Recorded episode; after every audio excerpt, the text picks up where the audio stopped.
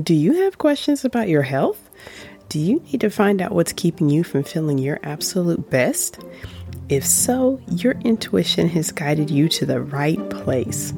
I am Dr. Charlyce, and welcome to the Art of Healing podcast community.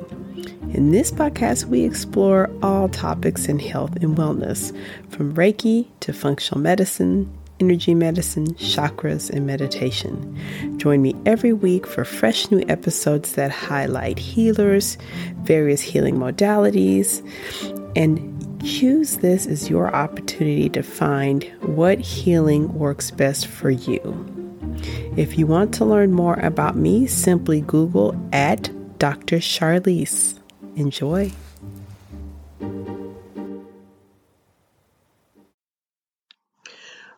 Welcome back to the Art of Healing podcast. This is Charlyce. Today's topic, I would like to discuss some of the challenges and the myths that can happen when you're trying to create a meditation practice, and I'll offer uh, some some advice to help get through those. So, if you have looked at any of my other content or read any of my blog posts, um, you'll see a very common theme, which is that I'm frequently discussing a meditation practice. Um, I I do this because I I treat individuals in two settings. I am a Reiki practitioner, and then also I'm a practicing clinical physician. So, of course, if someone were to ask me what is the number one cause of illness, I would say stress. At the root of every illness that I deal with, stress, either acute stress that is chronic, is at the root of that illness. And one of the easiest ways we can alleviate stress, learn to identify stress, maybe with even more practice, learn to master our minds when dealing with stress is with a meditation practice. So, I have a few blog posts in which I discuss how you can get started with meditation, ways to get started with meditation. Um, and of course, I'm working on recording some meditations to help, um, to provide some some help but um, I do hear a lot of the same challenges from, and mostly from my patients, where the concept of meditation is very new to them. Before I get too deep into it, I do want to present the idea of meditation as a practice. So, uh, which we we somewhat think about it. We often think about uh, an activity as a practice such as I'm in the practice of medicine or someone has a yoga practice. So when we say practice, um, keep in mind we're saying that we don't have that activity perfected, that we return to the activity over and over, hoping to gain more from it, hoping to give more to it. But in a way, when we say practice, we're not saying that we're ever going to perfect this activity. Matter of fact, we are sort of making a pledge that we will never have perfected it. Meditation as an activity is a personal healing practice. I like for individuals to think of it, if you're starting this, as an activity that you're going to devote your time to for part of the day, you're going to devote your energy to, and preferably, if at all feasible, you will have in mind a place that you want to do it daily, or you'll have at least a time that you have picked out, even if the place needs to change. But that you'll, if you're going to be starting meditation, I often ask my patients to try this. And I do have a course that corresponds to this, which is 21 day meditation journey or that one's the 21 day meditation challenge. So basically, um, the way that I like to think of it is like if you were going to start yoga at home, if you were going to start um, resistance training, or if you were going to start walking, you're going to devote your time and attention every day to this activity. Um, in terms of meditation and that practice, you, especially when you're very first beginning, Um, I, I like to lean more on the devotion of daily rather than seeing that you will succeed, that there will be a success at the activity. Because, um, as we know, it is a practice. And of course, um, when you are meditating, there will be challenges, there will be things that come up, there will be interruptions, external or internal, that disrupt the practice. One of the most common issues that I believe I hear whenever I'm talking to my patients that have something like anxiety or insomnia, when I introduce the idea of a regular meditation practice, is they often say, Well, I can't sit still. I can't sit still quietly for that long. There's just no way I can do that. It makes me feel nervous or agitated. Um, many individuals often say they will feel worse. They will feel anxious if they attempt to sit still or sit quietly. And definitely um, that's understandable. So, how can we deal with that challenge?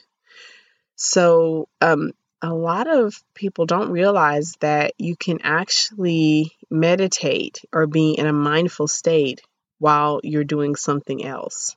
For instance, um, a very common practice for meditation students, I am studying a meditation course right now, is walking meditation. And it's just as it sounds. You will bring yourself into a quieter mind state while you are walking. And um, this can be done without any guidance. Um, actually, I can just talk you through it right now. So, if you want to do a walking meditation at some point um, when you're taking a walk, um, as you start walk, you know, just start to walk at a comfortable pace. Not so much that you want to walk with lots of speed, um, but at a you know pace where you're moving, but moving comfortably. And at the first stage of it, just focus your attention on your feet, paying particular attention to where your feet touch the ground. And you may even say something like, My right foot touches the ground, my left foot touches the ground. And then you can gradually move your attention up to, you know, my, my right leg flexes, my left leg flexes. And then moving your attention up, I take a breath I take a breath. So it's it's really that simple. Um, so you can do a walking meditation, which if you so I like to walk for exercise. That's actually one of my um, my main activities is walking. Um, so when I do this, um, my favorite, my um, my pleasure. Uh, I mean, it's times it's a guilty pleasure, but I love my audiobooks. I love Audible. Um, I would love to tell the listeners that everything I listen to is very astute and very educated, and very highbrow, and that I only listen to self improvement. Um, that is just not going to be honoring my highest self. So when I'm listening to Audible, I am listening to um, lots of science fiction. Um, I have one particular book that is a guilty pleasure of mine. Um, it's the um, the U series. Uh, I shouldn't go too much into that, but so when I'm doing my typical walk, um, I would usually be listening to an an audiobook. But if I decide I'm going to walk um, to do this in a form of meditation, um, I would perform my walk without audio input. And that way I can devote some of my attention to listening to sounds, listening to the nature around me, or using my eyes to really see the colors, to really witness these. So, and it, it's a skill. I'm learning it, and um, at some point, I will um, actually create a walking meditation to to download because I think that's a really nice way to help anyone that's wanting to meditate but does not feel they can sit still. The next issue that I frequently hear, and definitely this happens to me, although after um, participating in a meditation practice for years, I'm I'm embracing this is I can't stop my mind from racing. I can't stop thinking. That's why I can't meditate. My thoughts race.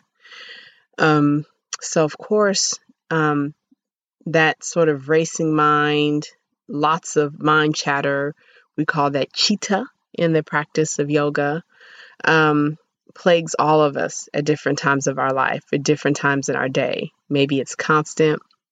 A lot of individuals with insomnia, particularly, will complain of this mind chatter that um, and the phenomena that they describe, and we all experience this. I don't think this is just my patients. Um, is that as they're settling into sleep or getting even drowsy, that the mind chatter will start almost like a machine of you know an object a thing to worry about that they begin to add layers on takes on a circular pattern until it's a thought that just really just keeps re-energizing itself and it just goes and goes and eventually disrupts sleep wakes them up and even gets the the uh, heart pumping harder and really is not conducive to sleep. And for many individuals this happens uh, during meditation and if they're attempting to meditate it is very hard to know what to do with this and it feels disruptive. So, what do we do about it? So, um, my advice um, if you are performing a meditation practice and you've decided that you want to use a guided meditation, um, such as my program, the 21 Day Meditation Challenge, um, if you're in a meditation and the racing thoughts happen, you can honor those thoughts give them a brief second. If you have guidance, try to tune back into the guidance. Do your best not to get upset with yourself. Do your best not to get angry with yourself.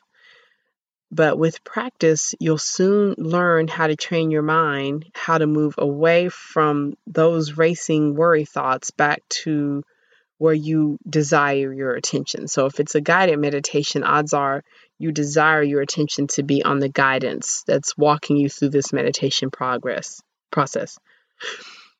If you're doing just breath work, if you're maybe deciding I'm going to meditate and I'm just going to use my breath, uh, or you're a yoga practitioner and you're doing pranayama and you're just wanting to do that, if the racing thoughts start, start to, you know, surge ahead, then just try to take your attention back to your breath.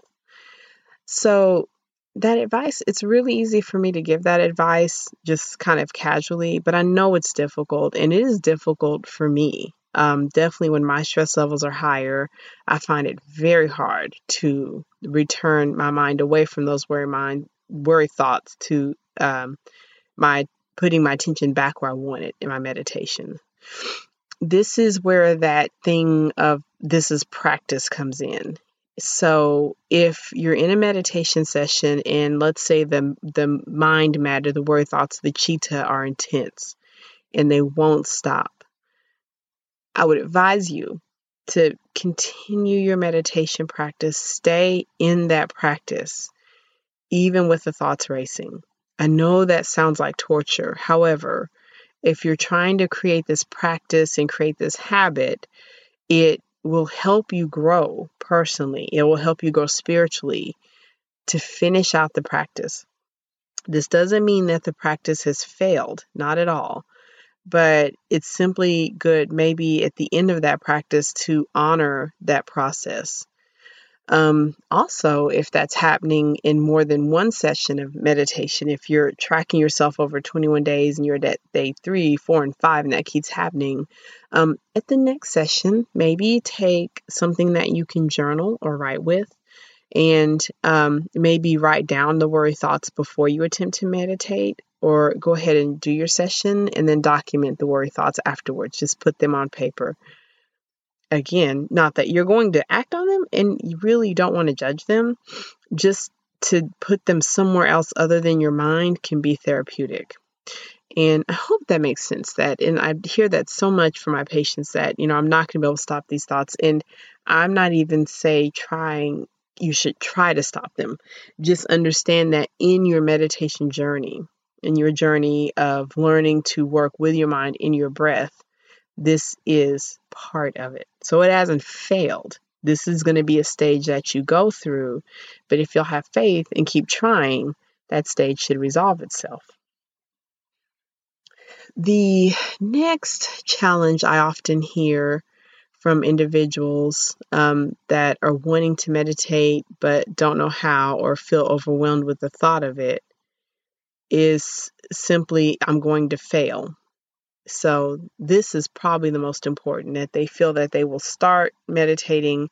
And, you know, I think probably because they've seen images online, images on Instagram or Pinterest that show an individual sitting in perfect stillness, cross legged on a beach, not moving. Um, and it, it, the image gives you the feeling that they've been that way for 45 minutes in perfect peace and and just downloading all this information from the universe. And so they think, well, that's not going to happen for me, so that's a failure. So this myth is the biggest one to dispel. If you have decided you want to meditate and you want to start with 5 minutes a day and you sit down and do 5 minutes a day, you've already succeeded you have succeeded. From the time you decided to do it, that was a success, to the process of doing it, that was a success, all the way to completion. Now, what transpires during that event, that can vary, but there essentially is no way that you can fail. Your experience may vary each time you attempt to meditate, each time you meditate, but it doesn't mean that it failed. The most important thing is that you're setting the framework of working with your mind and getting used to this practice that is something you can do your entire life. I have to tell the listeners, you know, I work with patients in their 90s. I work with patients that are over 100 years old. And I really love the idea that there's an activity that you can do at the age of five and at the age of 100. Well, there's several. You can breathe, your heart can beat, and at any point in your life, you can meditate and reap benefits, you know, mentally, physically, emotionally, spiritually. Um, so there's no way that you can fail at this. There's there's no failure. The experience may not always be pleasant, but if you'll just please take it on faith that even by listening to this podcast, you've succeeded. Even by thinking about it, you've succeeded. Even by making an attempt and getting up and running off because you didn't want to sit in that silence, you succeeded because you've had the experience and you're constantly growing. As always, thank you so much for joining me for today's podcast. Um, it's always a pleasure to share this time with the listeners, and feel free to share with me. Um, I will share my email, which is charlyce at healingartshealthandwellness.com. Um, send me an email if you've got questions about meditation, if you have questions about Reiki. Definitely send me an email if there's a topic that you would like me to discuss. If you've listened or read some of my other content and there's a topic that you have questions about, I would definitely love to engage and find out more of what you all are thinking. So much gratitude for spending your time with me. Thank you so much. And until next week, bye bye.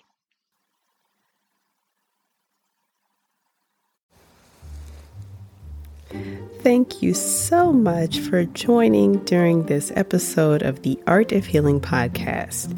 If you found this episode helpful, please leave a review also, you can check your show notes to find out how to get a copy of this and future episodes emailed directly to your inbox, available to listen to anytime.